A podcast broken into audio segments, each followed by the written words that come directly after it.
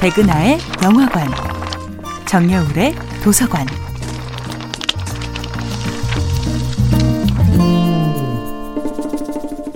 안녕하세요. 여러분과 아름답고 풍요로운 책 이야기를 나누고 있는 작가 정여울입니다.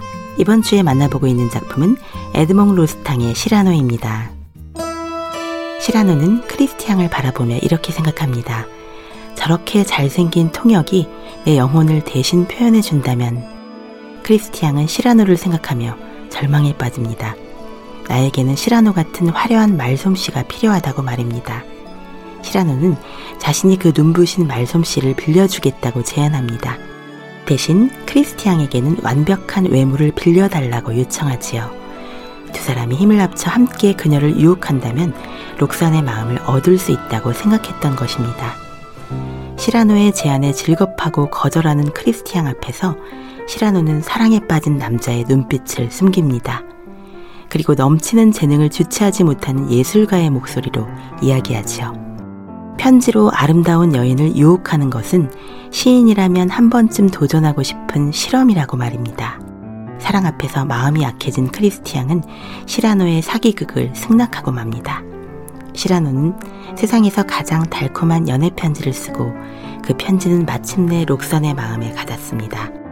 록산은 시라노의 편지에 감동하여 크리스티앙에게 더욱 깊이 빠집니다.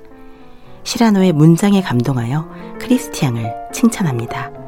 세상에서 가장 중요한 언어를 당신처럼 잘 다루는 사람은 없을 것이라고 말입니다.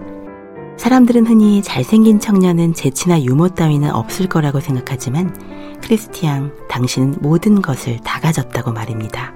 그 편지를 시라노가 썼다는 것을 록사는 까맣게 모릅니다. 크리스티앙은 죄책감에 빠집니다.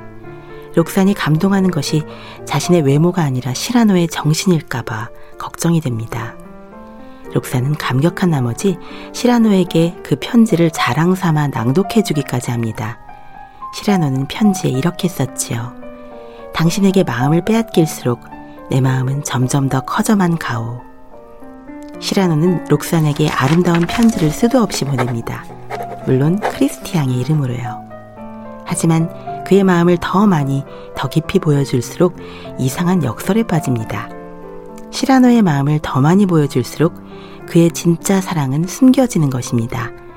마음을 진실하게 고백할수록 더욱 진실된 자기 고백에서 멀어지는 이 아이러니 속에서 시라노의 사랑은 더욱 깊어만 갑니다. 정여울의 도서관이었습니다.